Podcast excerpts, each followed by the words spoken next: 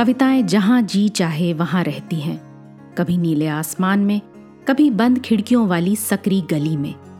कभी पंछियों के रंगीन परों पर उड़ती हैं कविताएँ तो कभी सड़क के पत्थरों के बीच यूँ ही उगाती हैं। कविता के अलग अलग रूपों को समर्पित है हमारी पॉडकास्ट श्रृंखला, प्रतिदिन एक कविता। कीजिए एक नई कविता के साथ अपने हर दिन की शुरुआत। आज सुनते हैं नरेश सक्सेना की लिखी संख्याएँ, उन्हीं की आवाज़ में। शब्द तो आए बहुत बाद में, संख्याएँ हमारे जन्म से ही हमारे साथ हैं। निर्माण हो रहा था जब हमारी हड्डियों का रक्त कणों का, कोशिकाओं का साथ साथ संख्याएँ भी निर्मित हो रही थी। एक हमारी देह की इकाई की वो संख्या है जिसमें सारी संख्याएँ समाहित हैं। दो आँखों में स्थित है दो। तीन उंगलियाँ, तीन संख्या है उंगलियों के तीन जोड़ों में। हृदय के हिस्से हैं चार और पाँच का निवास पाँच उंगलियों में है। आगे की सारी संख्याओं को देह में तलाशना बहुत मज़ेदार खेल है।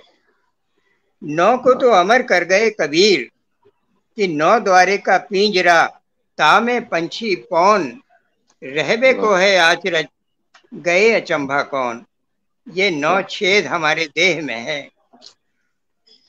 मुझे तो बहुत चकित करती है ये बात, कि देह की मुद्राएँ आठ की संख्या निर्धारित करती है, क्योंकि आठ तरह से मूर्ति मूर्ति हैं या हमारे देह की हड्डियाँ। इसीलिए कृष्ण कहलाते हैं अष्टावक्र। सात रंग देखते हैं आँखों को और जीव छह तरह के स्वादों को पहचानती है। इसीलिए तो भोजन को कहा गया षट रस हम्म। देखिए एक से बना कैसा प्यारा शब्द एका। एक जो दूसरे के बिना रह नहीं सकता। जिसके बिना संभव नहीं थी इस दुनिया की शुरुआत। मैंने तो शुरू में ही कही थी ये बात कि संख्याएँ शब्दों की पूर्वज हैं। शब्द तो आए बहुत बाद में और आते ही चले जा रहे हैं, जबकि संख्याएँ सब की सब आ चुकी हैं। क्या कोई नई संख्या बता सकते हैं आप?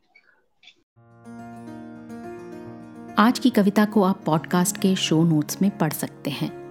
आप जहाँ भी प्रतिदिन एक कविता सुन रहे हैं, वहाँ अपने कमेंट्स शेयर करना ना भूलें। अगर आप चाहते हैं कि नई धारा रेडियो की ये प्रस्तुति हर सुबह आपके व्हाट्सएप पर आ जाए तो हमें इस नंबर पर मैसेज भेजें। Seven four two eight seven seven five three seven six कल एक और कविता के साथ फिर मिलेंगे।